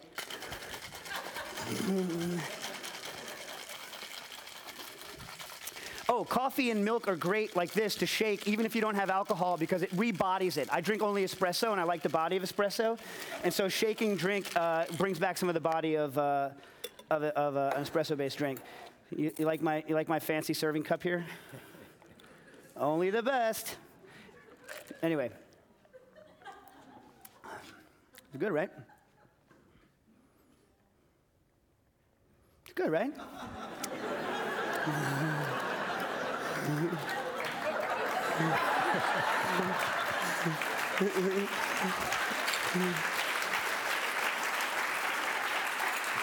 You get quick? Just give, that, give this sucker a quick rinse for me. I only brought one set of cans. Okay, last up. Uh, we're gonna. I'll just carbonate in the thing. I'm gonna carbonate in the thing. Okay. Uh, I'm not gonna. I'm gonna shake it actually in the container. That's what I've decided to do. So I just made her wash my my cans for nothing. Don't tell her when she gets back. So one of the interesting things about uh, shaking a cocktail is I'm sure all of you who bartend will think that the longer I let it sit on the ice, the crappier it's going to get. And this is true over long periods of time. Uh, by crappy, I mean diluted. And the, um, uh, but the truth of the matter is, is that over short periods of time, you get very little additional dilution based on the ice staying there because it, it's only dependent upon how fast the heat is leaking out of your system right? Also, the size of the ice doesn't really matter in terms of its chilling capacity. It only matters in terms of the surface area of the ice. But again, this is an argument I'm willing to have for the next three hours with anyone who comes down afterwards.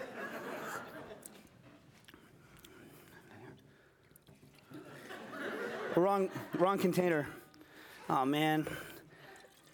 I have no idea what this is going to taste like. Also, uh, we were, we were supposed, uh, we, in, the, in the morning, we did liquid nitrogen as one of our things, but we're not doing the liquid nitrogen ice cream, but we're still going to serve you the liquid nitrogen marshmallows, yeah? Yeah.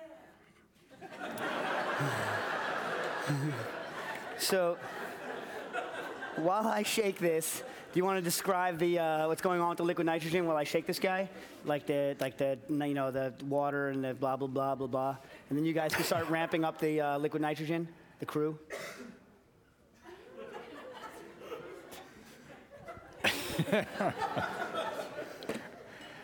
well, I'll, I'll, I'll, try to do what Dave does much better. Uh, description of what's happening with liquid nitrogen. But so liquid nitrogen is what minus close to minus 200 Celsius.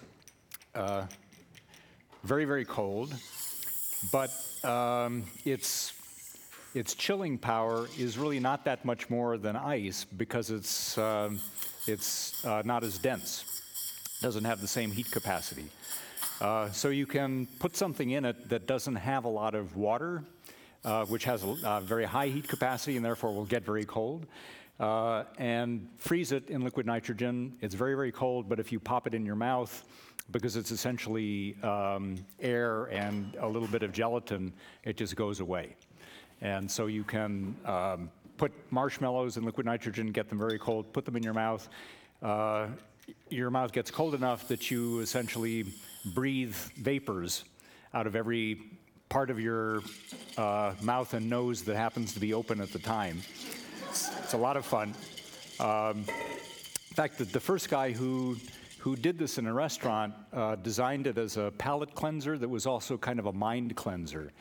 Uh, this is uh, Heston Blumenthal is his name. He has a restaurant called The Fat Duck, and I happened to be around when he was developing this. And the idea was, you know, you, you come into the restaurant, uh, he's out in the countryside, so it's been a long drive from London. You're probably late. You may be, you may have had an argument in the car while you were getting there. Uh, he, he just doesn't know what kind of state of mind you're arriving with, and he wants to kind of reset everything in you. So he developed this um, this uh, palate cleanser, which is essentially a meringue, like a, like a marshmallow, but flavored with uh, lime and tea and vodka.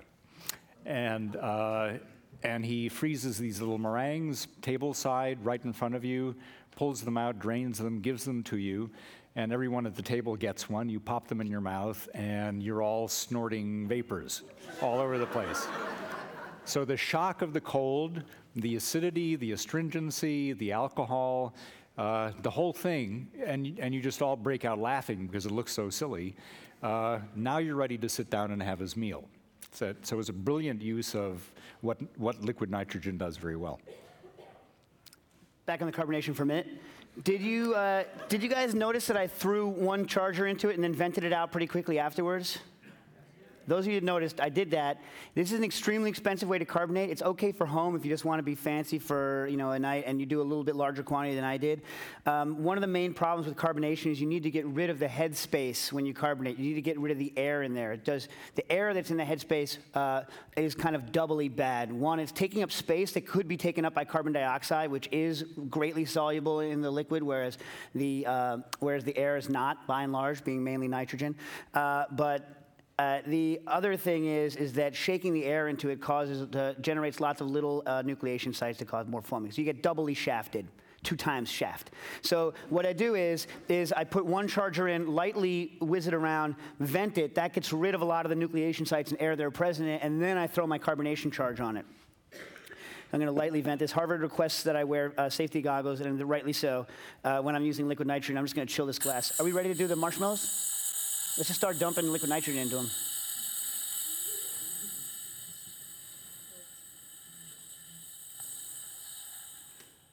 Okay. I just noticed, by the way, I didn't plan this. I just happened to notice as I was walking, uh, doing the demo. Where's the, where, where the, where the, oh yeah, look at this. I had no idea. How ballsy is that? Look at that. The strainer fits right over the uh, edge of the ISI. Uh, I'm also going to chill uh, champagne flute with liquid nitrogen before I hand out the liquid nitrogen because this is the way you should chill champagne flute. Here's your, right?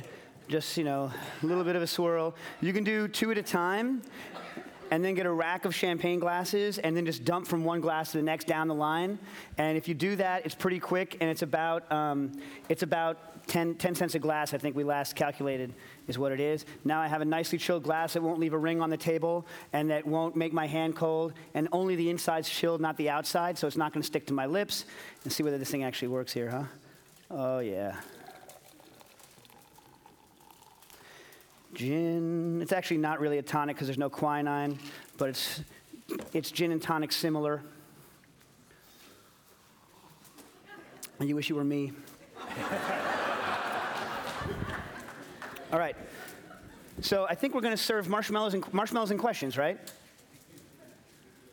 Here's to that. Yeah. This is really good.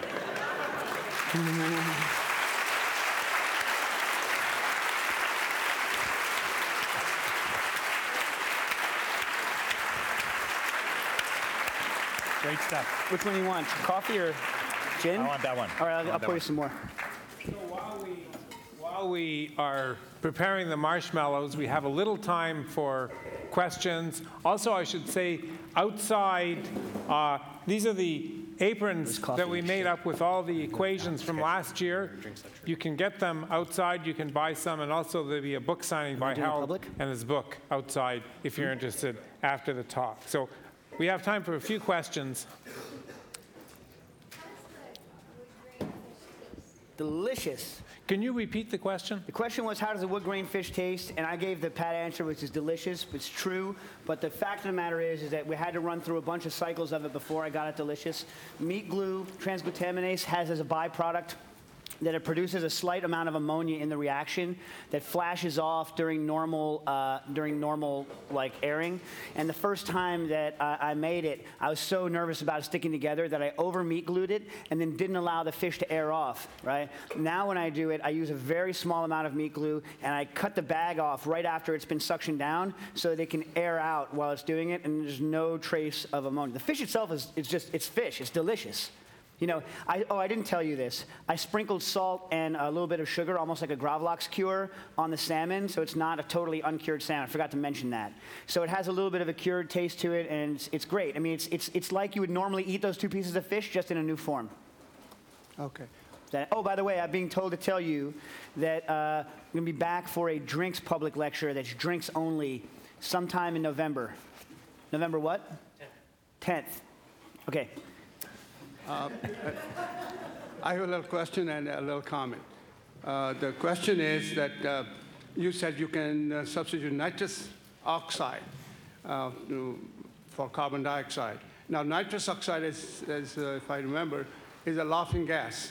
Yep. And uh, also, it can be converted into nitric, nitrogen dioxide, which is a base of nitric acid, which is extremely poisonous. Uh, If, if, if, if those effects come into, you know, uh, in your practical observation. Uh, my comment is this. Uh, um, the gentleman early on mentioned that um, uh, Thomas Jefferson uh, put a, a spoon of oil in a, one acre of lake, and uh, basically uh, one nanometer of thickness can be detected. I recently invented a new technique where you can detect one molecule of sugar in a, in, in a lake of Lake Michigan. It's called chemiluminescence technique. All right. Oh, regarding the nitrous, just to answer that the comment on the nitrous, N2O is commonly used in the food industry and has been for years for whipped cream. It is in fact laughing gas, which is why most college students who buy whipped cream aren't using the cream. you'll, you'll, you'll see that when I use whipped cream, I follow the instructions to turn the unit entirely upside down. Whereas if you go like this, you get the other effects. I happen not to like it as a drug, but uh, there you have it. So you were talking about uh, cooking with uh, pressure cookers. I'm over here. Um, you were talking about cooking with pressure cookers, and then you were demonstrating techniques with vacuums. Has anyone worked on cooking in vacuums, and if, would that even be make any sense to do that? To try to do that? Many, many people have. Uh, there's uh, people who, uh, they, like the one you can go buy commercially today if you have a lot of money is called an AccuSteam steamer, and it steams at a reduced uh, temperature by putting a vacuum pump. I don't understand quite the advantage of, of that as opposed to just controlling the temperature accurately. Uh, vacuum frying is a technique that's used industrially so that you can get the crispiness by getting rid of the water at lower temperatures. So that if you want to make an apple chip, let's say, which has a high sugar content, if you fried it traditionally, it would brown too much. If you fry it under a vacuum, you can get the similar crunchiness, uh, but without. Um, without too much browning. So vacuum is used uh, for that. And vacuum ovens are used to set things. Yes, so there's many things. It tends to be more difficult, especially because once you suck a vacuum, you need to then, if you really want to do a good job, put a cold trap on it to recondense the moisture. So it tends to be more technically difficult. There's a famous piece of equipment called a gastrovac that I happen to think, I, I'm not going to say anything about it. No, no. Go ahead. Uh, This is a question for Mr. McGee. Uh, the, uh, On the uh, browning distilled the juices, which I actually saw refer, uh, quoted credulously in the New York Times in the last week, is the, are the techniques pernicious or just the, uh, just the theory about, about what happens? No, it's, it's the theory. I mean, browning is great because it generates flavor. But it's a mistake to think that browning is going to do anything for juiciness. Juiciness, the, the texture of the meat, is essentially a function of temperature. And so you don't have to even worry about what happens to the surface. If the inside is at 140, it'll still be kind of juicy. The moment it gets much above that, it's dry. And it doesn't matter what searing is done or not done. Yeah. Any other questions? Yes,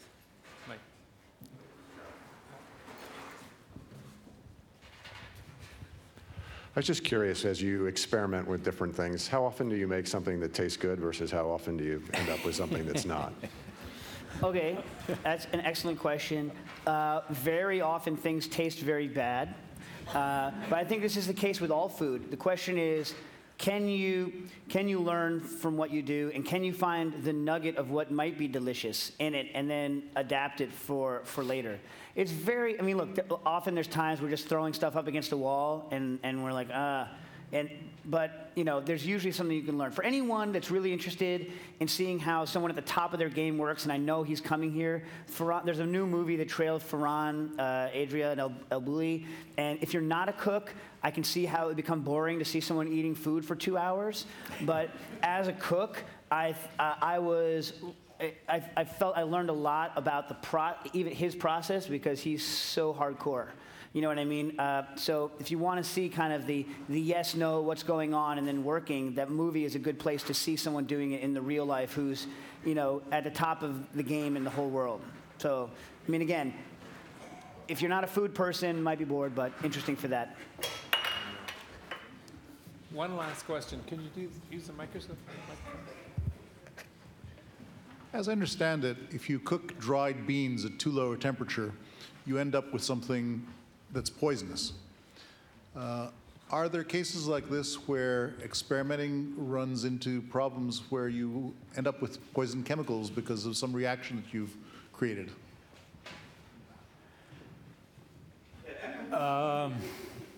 Well, I mean, low temperature cooking does, uh, if it's low temperature enough, does raise the possibility that while you're cooking whatever it is you're cooking, you're also culturing microbes. And you do have to, if, if you want to experiment with that kind of thing, then it behooves you to find out, you know, what those limits are. Um, they're fair, fairly well known, and so if you cook at low temperatures, you just cook longer to make sure that you're taking care of that problem. As far as beans or a particular food generating toxic compounds during cooking, I'm not aware of Chefs- anything like that. chefs use ingredients that are straight up toxic that are traditional.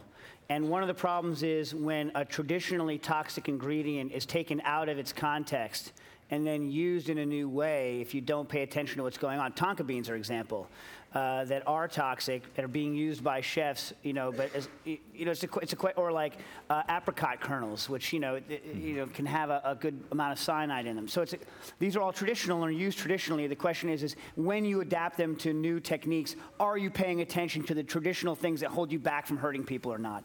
And it's an interesting question. Okay, so at the back, they're still making some liquid nitrogen uh, marshmallows, so if you want to blow some smoke, you should do that. This is just nitrogen smoke. Uh, You can do that legally here. Uh, In the meantime, please give both Harold and Dave a big hand.